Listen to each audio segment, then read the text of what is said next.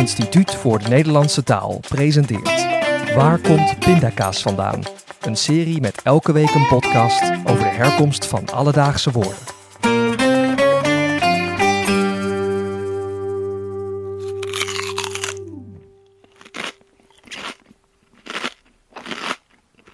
Het voedingscentrum adviseert om minimaal twee stuks fruit per dag te eten. En als je genoeg varieert, krijg je alle voedingsstoffen uit fruit binnen die je nodig hebt. Gelukkig zijn er ontzettend veel soorten, dus variëren moet geen probleem zijn. En misschien heb je er nooit bij stilgestaan, maar ook in namen van fruit zitten heel interessante taalverhalen verscholen. Heb je er bijvoorbeeld wel eens over nagedacht waarom een grapefruit zo heet? Grape is het Engelse woord voor druif. Dus de letterlijke Nederlandse vertaling zou dan zijn druiffruit. Maar waarin zit die associatie met druiven dan? Of neem een appel. Aan het woord appel is niet zoveel op te merken. Maar als je een appel helemaal opeet, kom je binnenin het klokhuis tegen. Waar komt dat precies vandaan? En zo zijn er nog wel meer. Want is de kiwi nu een vogel of een vrucht? En zijn zeevruchten eigenlijk ook fruit? We beginnen met de grapefruit. Die is niet bij iedereen favoriet, omdat deze sinaasappelachtige vrucht een beetje bitter smaakt. En sommigen strooien er daarom wat suiker over, wat zo'n grapefruit natuurlijk niet gezonder maakt natuurlijk, maar wel lekkerder.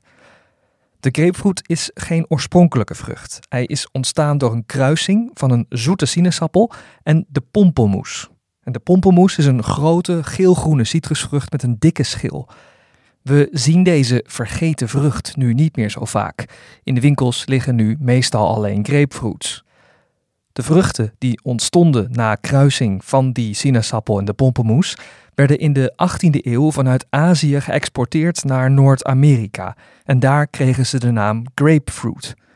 En dat ze die naam kregen komt omdat de vruchten in trossen aan de boom groeien, een beetje dus zoals druiven, grapes dus in het Engels. En toen de grapefruit in 1930 voor het eerst naar de lage landen kwam, namen we die Engelse naam ook over. Nog even over de pompelmoes.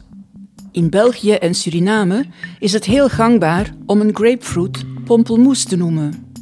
Dat komt omdat de gekruiste grapefruit tegenwoordig steeds meer op de originele pompelmoes lijkt. Een beetje verwarrend dus, maar het is wel een logische verklaring. Van de naam pompelmoes werd lange tijd gedacht dat die uit de Zuid-Indiase taal Tamil kwam van het woord palimusa. Maar waarschijnlijk ging het juist andersom. De pompelmoes werd namelijk in de 17e eeuw al onder die naam vanuit Java naar Brits-Indië geëxporteerd. De Nederlandse naam is vervolgens in verschillende Europese talen overgenomen, waaronder het Engels en Frans. Een verklaring voor de Nederlandse naam is dat pompelmoes een samenstelling is van pompel, dat dik of rond stuk betekent, en limoes of moes, dat staat voor limoen of moot.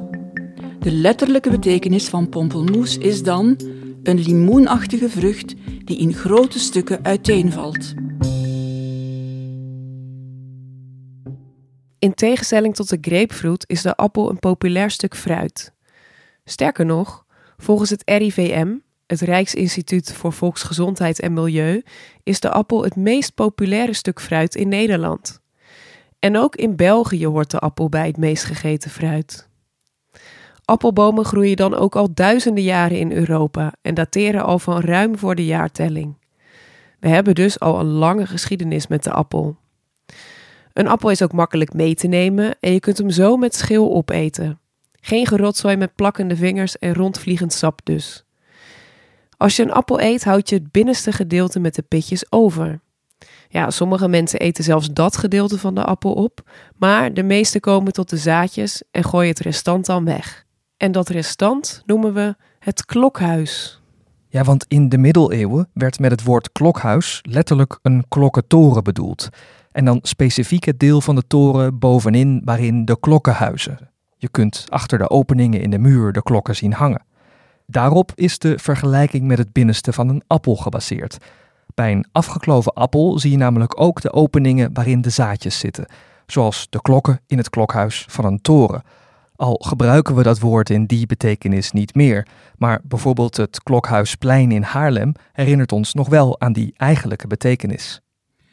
En van het klokhuis van de appel gaan we verder naar fruit dat we nog niet zo lang kennen in Europa, de kiwi.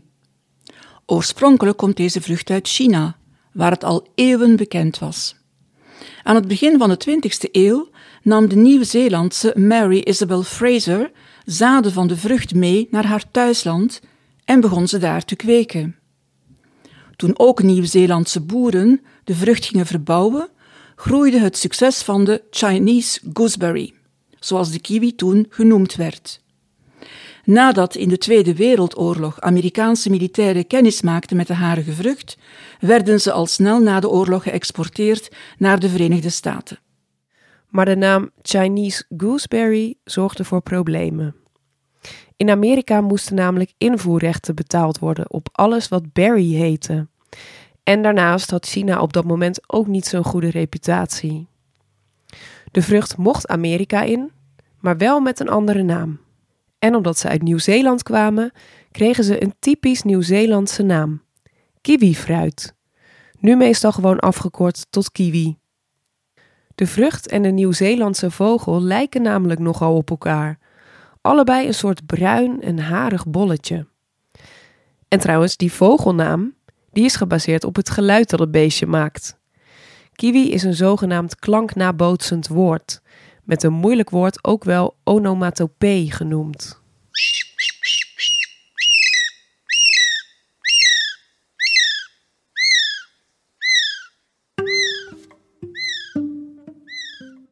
Grapefruits, appels en kiwis groeien allemaal op het land, net zoals alle typen fruit natuurlijk. Maar we kennen ook vruchten die in het water leven, zeevruchten. En met zeevruchten bedoelen we dus niet letterlijk fruit, maar eetbare schelpdieren, schaaldieren of weekdieren. Die hebben dus niets met grapefruits, appels of kiwis te maken. Waarom noemen we die zeediertjes dan toch vruchten? Dat heeft te maken met de verschillende betekenissen van het woord vrucht. Behalve voor eetbaar deel van een gewas, een appel bijvoorbeeld, staat vrucht ook in algemenere zin voor eetbaar product van veld of tuin. Garnalen en mosselen zijn, een beetje oneerbiedig gezegd, ook eetbare producten, maar ze groeien natuurlijk niet uit de grond. Misschien worden ze vrucht genoemd omdat ze qua vorm een beetje op vruchten lijken. Een andere mogelijkheid is dat zeevruchten bedacht is als vertaling van het Franse fruit de mer. Dat betekent letterlijk opbrengsten van de zee. En dat sluit dan weer aan bij een betekenis die het Nederlandse woord vrucht ook heeft, namelijk opbrengst. Je kunt bijvoorbeeld zeggen dat het geld dat in een onderneming geïnvesteerd is, eindelijk zijn vruchten begint af te werpen.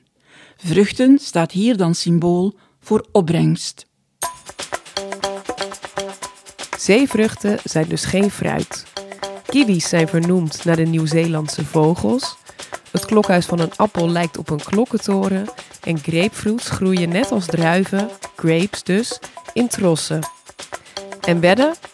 De volgende keer dat je een stuk fruit oppakt, zul je je afvragen wat voor verhaal er achter de naam zit.